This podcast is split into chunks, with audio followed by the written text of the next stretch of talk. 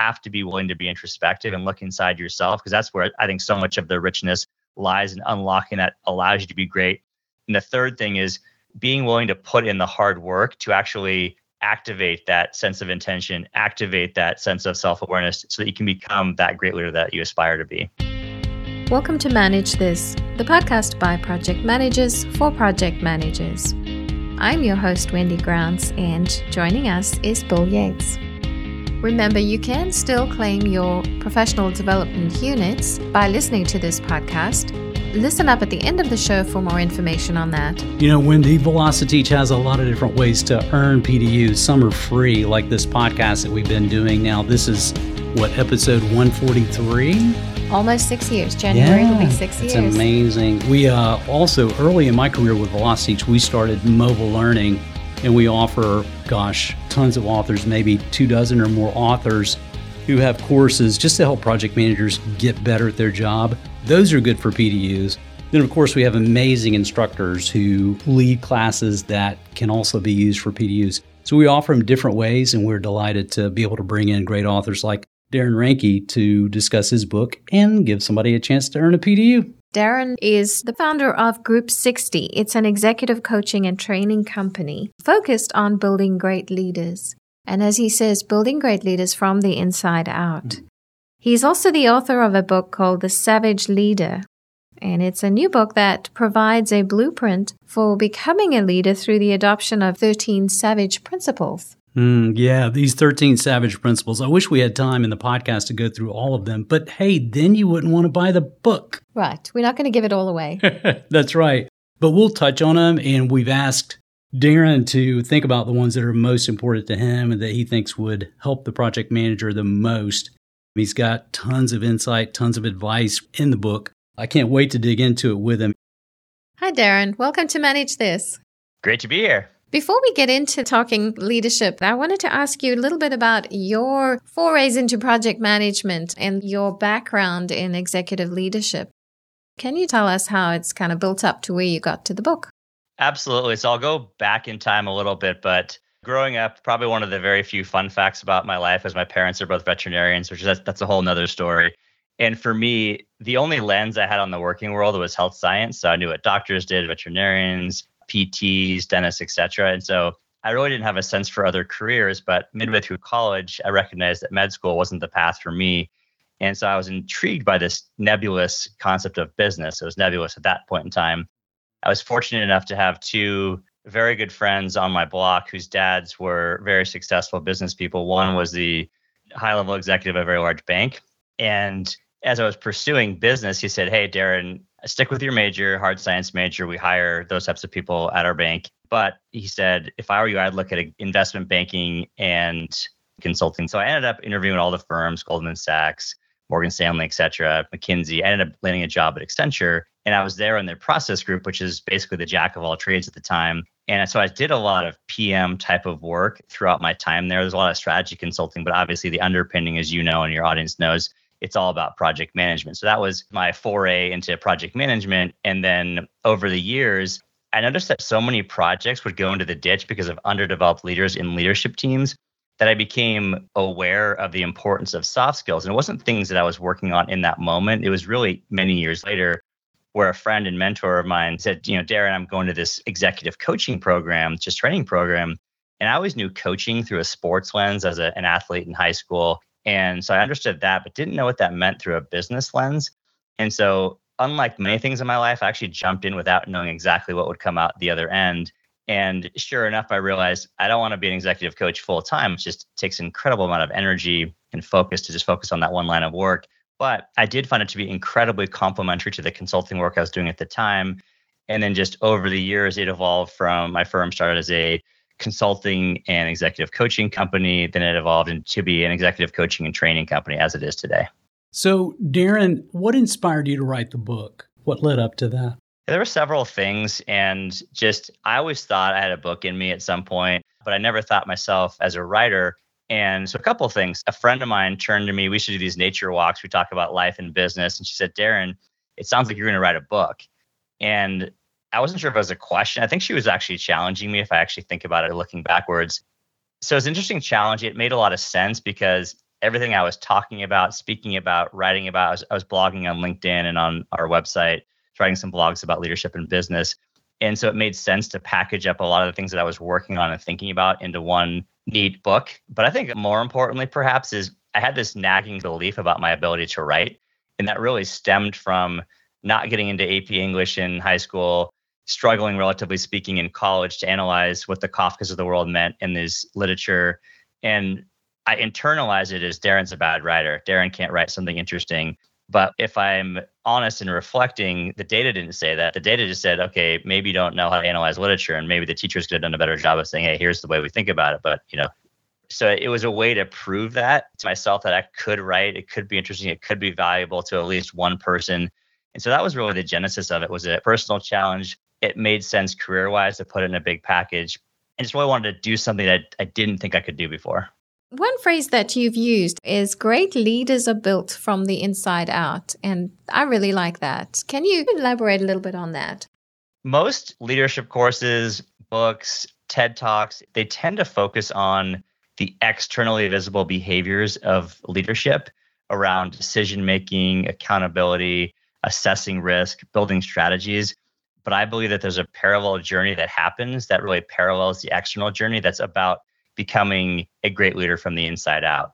And so these are things like how do you understand and anchor to your values? How do you think about becoming an authentic leader? How do you connect and engage with your team in a really meaningful and authentic manner? And then topics that are probably not really thought about in business per se, but around patience. How do you foster a greater sense of patience, focus, perseverance, and then what I call the the triad, which is the self limiting beliefs that, if left unchecked, left unaddressed, they can become doubts, which can become fear, all of which get in our way of being successful as a leader, whatever that means. So that's the idea of becoming a better leader, becoming a great leader from the inside out. You know, we've done a number of podcasts on leadership, but there's always a different angle that each of our guests bring to it. Yeah, it makes it so relatable. The 13 principles that you present in the book, they resonate with me. One of those, I guess, right off the bat, there's a key or foundational principle, and it is use your values to anchor and guide your decisions. Talk to us a bit about that. So, in general, the book is, I think back to growing up as a kid and those choose your own adventure books, if people remember those books. But I wanted people to actually be able to pick and choose the principles that resonated with them because I believe different principles will resonate at different points in their lives. That said, I think the one that's really universal and foundational to the other 12 is the first one, which is about identifying and anchoring to your value. So that just really gets down to who we are, our core, what are the things that we value, what are our foundational beliefs. And once we can have a good understanding of that, is how do we actually express that? How do we create a, a statement around our personal leadership brand? And how do we express that out into the world? First to our teams, to our colleagues, and then obviously the marketplace. If we're running businesses or we're in sales, or interacting with external constituents, that's really important as well because those intrinsic internal values really need to be expressed internally within your company, but also externally. And that really connects to authenticity as well. That's so true. And Darren, for me, it's kind of that North Star. It's like, okay, once we've agreed on this anchor, this principle, then we can bring situations, scenarios, problems to the table and talk it through. And as, if we feel like our conversation is getting off track a bit, we can look back at the North Star and say, okay, what have we agreed to in terms of what value do we put first with our organization or with our team? And make sure that our response, many times it's a response to our customers, whether they're internal or external, make sure that our response lines up with that value. Absolutely. And what you talked about, which is so important, is not just individual leaders and their values, but what are the values of our team? what are the values of our organization and values are so powerful to do exactly what you, you said which is they really help us guide our decisions to help us stay on track are we violating our values are we uh, violating our principles that is really important because there's so many opportunities there's challenge when you face stress you tend to deviate from those things and if you can use those as, as that north star whether it's personally or as a team or as an organization can really help make sure that you stay on track and achieve that vision, that mission you have for whether it's yourself, for your team, or for your company. So, another one of the principles that you talk about in your book is to forge unbreakable bonds with your tribe. How do we apply that, particularly in a project management field? Yeah, great question. I think people tend to look at relationships and connections in different ways. And this goes back to the internal piece, right? So I talk about communication as as having an internal and external component. And so what I focused on in this principle in this chapter was about the internal piece, which is having a sense of curiosity for the people around you. So being curious to their backgrounds, their perspectives, their thoughts, their experiences, but also a sense of humility, being humble enough to accept that you don't have the answer to everything. I think that's so important. And I've, I've seen some of the best leaders. One in particular was a CEO of a publicly traded company. I remember he was leading in a full day offsite with his leadership team. And if if I didn't know he was a CEO, I would have had no idea that he was because he sat in the back. He let people to share their opinions. Of course, he would punctuate the end of each section with his thoughts, his perspective. But he, he created that space and he just demonstrated so clearly and distinctly the need for humility and how important it was. And so you say, how does it pertain to project management? I think it just it's about just being curious and humble because things are going to change, right? I mean, you have change orders, you have things that come up that you need to be curious about, you need to be humble about. You can't just say, look, this is the plan. And so we're not going to change it, which I guess goes back to a little bit more of the agile methodology that's that's currently obviously a big important trend. And I imagine that's really impacting PM as well, is is adapting to things and being curious enough and being humble enough to say, hey, look, let's not be rigid, let's be flexible to change our course to achieve that original outcome. Yeah, Darren, you've got great information for a leader creating a safe place, a safe environment for the team. You describe what that is. You talk about the behaviors that if the environment's not safe, this is what it looks like. If it is safe, then this is the type of behaviors you can expect and the benefits from those. And what I love about that, this idea of curiosity and humility, kind of switch gears instead of being a telling leader, being a, a leader who asks questions to prompt conversations. I just want to give an example of some of these questions because I thought they were really insightful. You know, as I go into a future meeting, one thing I can think about is what is one thing I want to learn more about? What skills or experiences does my team member possess that I want to better understand? What can I do to ensure that I listen first and talk second? I thought these insights for ways to both create a safe environment for the team and then to really dig in, tap into the team's strengths and have them take ownership and feel valued. I thought this approach was really powerful. Yeah, I mean, those are just great demonstrations of humility and curiosity. So to think about what can I learn from somebody else? What can I learn not just from my teammates, but even from my direct reports, who, you know, a lot of people have that command and control mindset, but it's like everyone brings something different to the table. They have different skills, they have different strengths, they have different experiences, frankly. Those can be really powerful. So the next point that we wanted to pick your brain on is Take action to maintain and regain focus. How do we apply that? Yeah, so focus is something that's so important. I think all of us, at least I struggle with it on a day to day basis, is you get just frazzled when emails come in. It's like, wait, I, I forgot about that one most important thing that I'm going to be doing during the day. So it's so important because we do have competing priorities whether it's just you may have a plan for the day or for the week or for the month, but then everything changes. You know, a customer request comes in or your CEO knocks on your door or your cube and says, Hey, I need this one additional thing. And that can really change that. So this was more written from the perspective of personal focus for yourself. And it starts with things like journaling. And a lot of people have written a ton about this. Tim Ferriss, I think, writes a lot of really neat things about it in terms of journaling what you tr- hope to accomplish that day. He talks a lot about bookending the day, start the day and end the day with journaling. One, which is more intention, and then the second, which is about reflecting on what you actually achieved and what you did that day.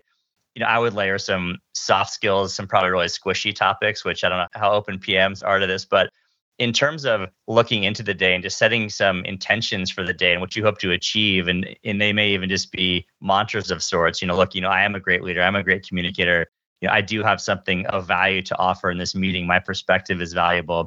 And then I think thinking about reflecting on a day or a week or a project, it's acknowledging yourself because what I advocate for is about change and behavior change is hard. And you're not going to always get it right. You're going to do something different. You're going to maybe stumble when you try to be more curious, be more humble. You try to adapt your communication to the other person it's important that we really acknowledge ourselves because you don't always get that acknowledgement from your quote unquote boss or manager or client.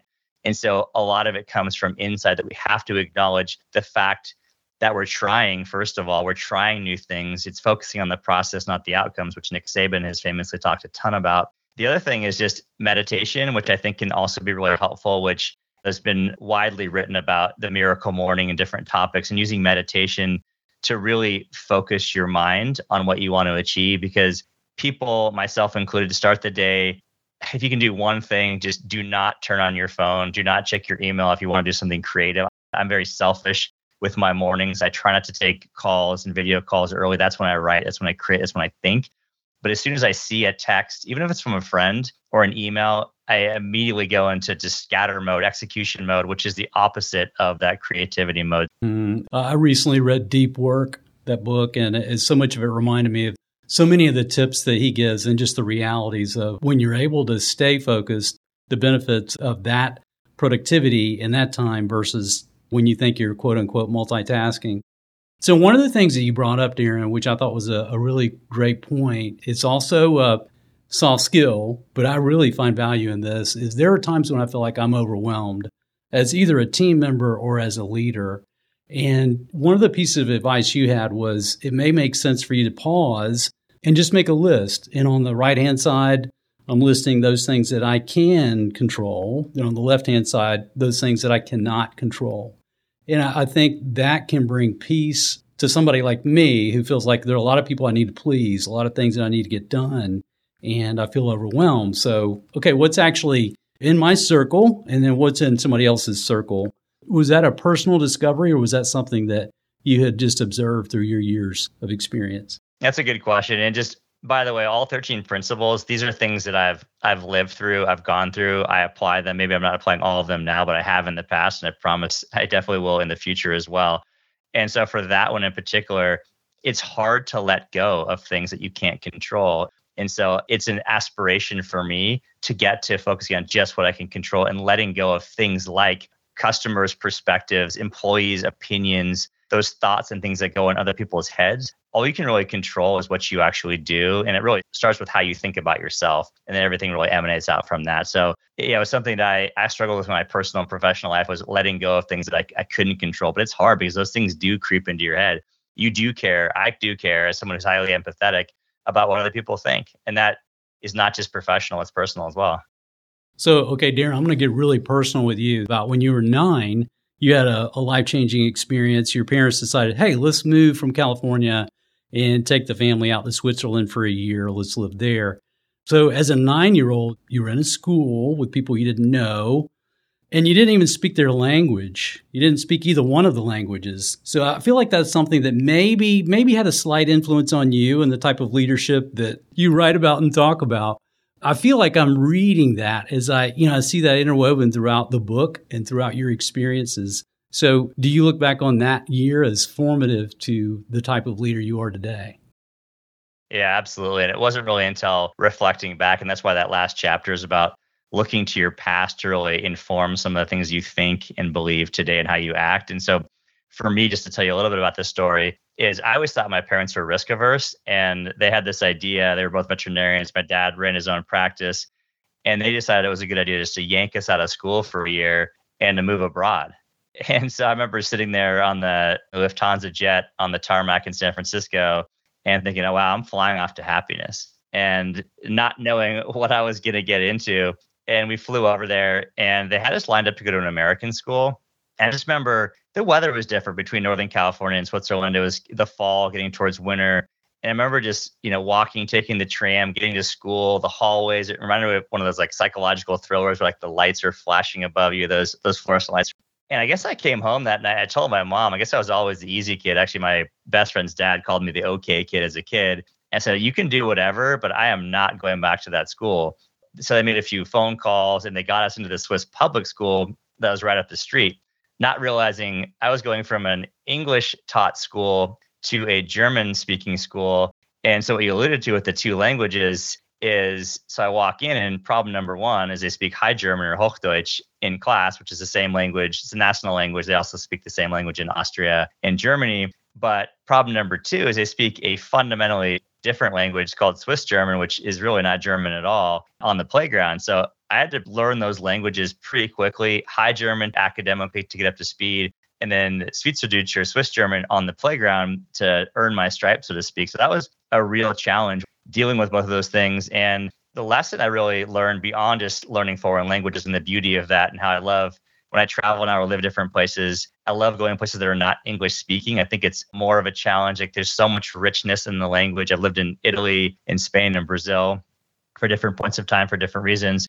But what I gained from that experience is that I was the new kid, the foreign kid, and the American kid. And it was in the early 1980s and just it, it was challenging. And what I learned from that was just an incredible sense of empathy for other people of different backgrounds and ethnicities and the experiences that they had. That was really a tremendous impact on me. And it also really prompted this greater sense of self awareness and awareness of others that's really been instrumental in terms of my own leadership style. So much of becoming a great leader, it starts with just that intention, like a burning desire to be great, whatever that may be, which is different for different people. The second piece is you have to be willing to be introspective and look inside yourself, because that's where I think so much of the richness lies in unlocking that allows you to be great. And the third thing is being willing to put in the hard work to actually activate that sense of intention, activate that sense of self awareness so that you can become that great leader that you aspire to be. Talking about what you can control and what you can't control. Another value that you mentioned is embrace patience. And I think for a lot of us, we probably think that's something we can't control. it's a hard thing to really embrace. How do you recommend that? So, like I said, I live these chapters personally, and so it's it's my own journey of becoming more patient. It's still probably one of, I guess, I think I have more than one Achilles heel, if that's even possible. But becoming more patient. And I used to say in my 20s and maybe early 30s, I used to say, patience is a virtue for other people, which is so naive and so arrogant. And what I realized in thinking through that was, you know, here I was an Accenture consultant and I was focused on always achieving outcomes and, and took a lot of pride in getting stuff done, completing these just incredibly challenging projects with really demanding deadlines most times under resourced with high client demands and so forth. But what I learned to separate was having an impatience for action. That's fine, right? You want to have action, you want to move forward, but you got to have a patience for some the outcomes sometimes, and not outcomes like client outcomes and project outcomes, but in terms of the outcomes, your personal development. For myself, even being patient with myself to work on that patience and to make it part of my own journey with that, or to become a better communicator, to be a more empowering leader, to be more empathetic, to be a better listener. All those things take patience. And it gets back to that comment I made earlier about acknowledgement is acknowledging some of the effort that you're putting in because these things are not easy. These things are deeply ingrained in who we are. And changing behaviors is really hard for most people, probably for all people. It's incredibly important to have that patience for some of those outcomes, which aren't exactly, it's not a direct line, it's not a direct project plan from hey i want to actually adopt this behavior to hey i'm actually executing and delivering on it and exhibiting it 100% of the time Darren, I want to jump ahead to what I think is one of the key principles that I don't I don't know that we really talk that much about and it's crushing your doubt. Man, as project managers, we get in over our heads. You know, we'll have personnel issues, we'll have conflict within the team, we'll have conflict within our organization or, or with our customer. We'll have technical issues and we're like, I did not sign up for this. This was supposed to work and now it's not. And I have no clue how to solve it. Even on a real personal level, sometimes we're asked to give a presentation or to present bad news to someone that we know is not going to like it. And man, we just are filled with doubt. We go into situations where like, I'm going to just embarrass myself and the organization. I can't lead through this. So one of your points directly faces that crush your doubt. So give us some advice on that. Yeah, doubts are, as I mentioned, it's part of that continuum of those self limiting beliefs that can become doubts, they become fear. And we all face our doubts, whether we're getting a new promotion or we're asked to lead a, a project in a new area, something we've never done before. And those all spark those doubts in our head. They play those old tapes in our head, those doubts that come from somewhere, right? I didn't go to a good enough school. I don't have the right level of experience. And I'm actually mixing and matching my comments between those last three chapters because there's so much overlap and integration between those three principles self limiting beliefs and doubts and fears but it's getting at the data like what's that data come from? Oh like yeah, i didn't go to a good enough school. It's like well actually i've led this kind of project for five years or i've been successful in getting other promotions. It's looking at what that data is and what it's saying and what it's not saying. For me it went back to the, the ability to write a book. I had no data to support that. I did have data to say hey double down on your Kafka work and how you analyze the literature pieces. And I think that's part of it is looking at the data. I think also it's important to actually look to your past to identify things you've done in the past that show that you can do that. Hey, hey, you know, I, I did go into this scary situation, this challenging situation. I got this promotion. I said yes when everything was saying no. I said yes to a new project, a new assignment, and I was successful in the past. And I think looking back to those points can be really helpful. Yes, of course, positive self talk is something, and definitely on the squishy end of the continuum. But some really practical and tactful things you can do is just like looking at the data, like getting a sense for what that data is actually telling you and most likely not telling you. But then, as important, is to look to the past to look for and find wins you've had to give you some of that fuel to actually take on and, and tackle some of those doubts. That's good. I remember, gosh, I can't recall if it's somebody I worked with or that's just somebody that I've met through our work here at Velocity teaching the training that we do. But this person gave the advice of, hey, when you get that email from a customer where they're praising you and your team, or, or you get an email from a manager giving you an attaboy or something, print it out and put it in a folder. And when you're having those moments of doubt, pull out the folder and reflect on what you did three months ago, three years ago. You know, here was something positive, and man, I remember we were in a really tough situation there, but it was okay. You know, we all survived it. So, yeah, that's good advice. Yeah, in fact, I have a folder in my email called props. Okay, you know, so there you go. I got that were positive because, as I mentioned, those things are so they're few and far between, right? If you're lucky enough to work for someone who really gives you that acknowledgement, that's great. But those things, you gotta bookmark those things. You gotta file those somewhere. But you also have to acknowledge yourself too. So that can be a great part of journaling as well, as acknowledging some of those wins, some of those successes that you've had, because you don't always get that external validation. Yeah, Darren, one of the the concepts you talk about too is just positive visualization. I heard a, an author who was doing a TED talk, and she said as she was going to do her very first TED talk, she was very nervous, and she's literally walking through the you know the background to get up on stage and present. And the handler said, "Hey, you shouldn't be nervous." She said, "Think about it this way: what could go wrong?" And she said her mind went really negative. She said, well, this could go wrong. This could go, you know. So she said for her, it would have been better had she thought, what could go right? What's the best thing that could come out of this situation to kind of help her put it in a positive spin? And it helped me reflect too. Like sometimes I do think about how poorly could this go? Well, what about how great could it go? So putting a positive spin on some things, I think can help frame a situation or put me in the right mindset to face that challenge. Yeah, I think a couple of things I'd add to that as well. And I do believe that I think we we overestimate the likelihood of failure and we also overestimate the amplitude of that failure. And I think we underestimate the likelihood of success and underestimate the likelihood of the amplitude of that success as well. But I think also working with this guy several years ago, he's actually a very successful pastor. He does some leadership work too. And he just said, you know, focus on serving the audience and being of service. Don't think about making yourself look like a rock star. Go up there and serve the audience. I think if you take that focus and away from yourself and on other people, whether it's you go into a meeting as a leader and less of how you come across and more about what you're trying to convey. I also think something I've learned from actually Little League Baseball with my kids is a lot of times people will say, have fun up there. And just like getting them in the right state of mind of just go have fun. The same things you have to public speak, and whether you're successful or not as successful as you wanted to be, it's important to really enjoy that moment and have fun up there. Darren, one of the things I appreciate about our audience is we have people that are early in their career, some that are kind of in the middle of their career, others who are later. You know, they've had more years of experience than most. But we're all at different places in our leadership journey. What specific challenges would you put out to those people that kind of fall into those groups, beginning, middle, and end?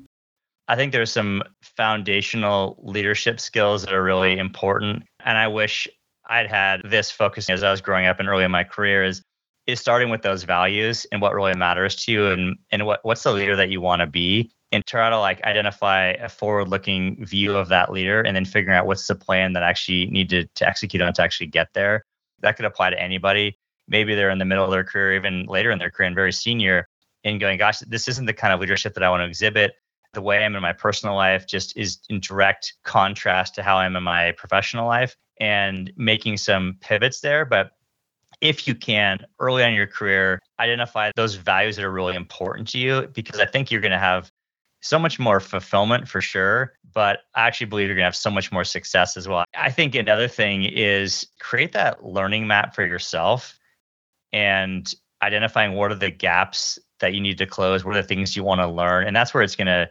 look different for someone early, middle, and later.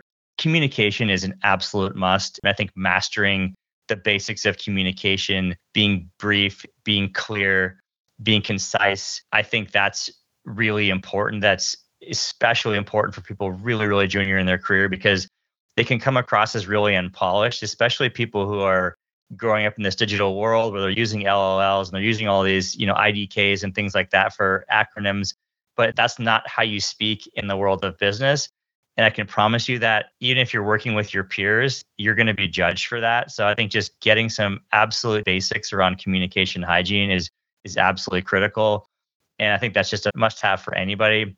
I think also for earlier in the career, just time management. So the ability to really manage your calendar, manage your time, because I haven't heard anyone say, oh, I have way more time. I have all the resources in the world. There's no cavalry coming with extra time, money, and people. Even from CEOs of Fortune 500, I think people say, oh, they've got all the resources they want. It's like, yeah, no, they actually don't. They still have to prioritize. They have to make really tough choices. And I think that's a really foundational building block for leaders. So, communication, time management, those are probably two of the really important ones. And that quest to being more authentic, I think that's definitely probably more of an advanced skill because I think people are probably a little bit scared to be more authentic when they're in their more junior roles. But I get the fear. And I think people say, well, I can't be how I am at a backyard barbecue at work. I'm definitely not advocating for that at all. But I do believe that if people understand their values, there's like layers in the onion of what you express to different people. It's important to have those all within alignment in terms of just having greater fulfillment and satisfaction, but a greater impact, frankly, as well. One thing that you designed was a field guide called the Savage Principles Field Guide. Could you describe how one can use that to the best of their advantage? One of my pet peeves when I read a book or I listen to or watch a TED talk or a podcast or go to a course is I'm the engine is going, but I need to put that thing into gear and actually make some forward progress. So that's and as you can see the way I structured the book, there's a challenge, a practical challenge at the end of each chapter. But I wanted to go deeper and give people more tools, more insights, actually apply those principles in their life. So that's what the Savage Leader Field Guide is. It's really a practical exercise. It's a PDF that you can either print out or it's you can use the digital version, fill it out, and save it. And just a way to actually apply those principles. So actually we're working on a, a, second edition of the book. And there's actually some other tools we've created as well. So we created an action planner, which is about how do you take your goals and line up some of the savage principles to help you accelerate the achievement of those goals. We also created a quick guide, which is basically a poster of sorts that you can print out that it has all the 13 principles as a quote and as a specific lesson. So you can help to keep those top of mind. So all those tools are free. The idea is just that I want people to actually apply these principles in their lives, not just get inspired and put this thing back on their bookshelf or have it on their Kindle app or whatnot and actually go and apply these in their lives so they can achieve their own definition of greatness. Working it from the inside out. There you go. Yeah. Darren, if our listeners want to talk to you, reach out, and learn a bit more about what you do, how can they get in touch with you? So LinkedIn is probably the best way. So just Darren Reinke on LinkedIn. If you're interested in the book and all the tools and blogs and podcasts, which is all an extension of what's in the book. Go to thesavageleader.com and you can uh, get information. You can buy the book. Also, all those free tools, you can go to savageleadertools.com. Thank you for this book. This is the type of book that really challenges somebody like me when I'm reading it to take a look at myself and how I've acted in the past in certain situations and how I can improve on that. So well done. Thank you for this contribution and really appreciate being able to discuss this with you today. Yeah, likewise. Appreciate have a chance to talk to you guys and your audience. And uh, yeah, thank you for your kind words on the book. You know, I, I did say initially if it helps one person, it was worth it. But for me, it's just a way to share my own lessons, things I've learned from the remarkable folks that I've been able to meet in my life.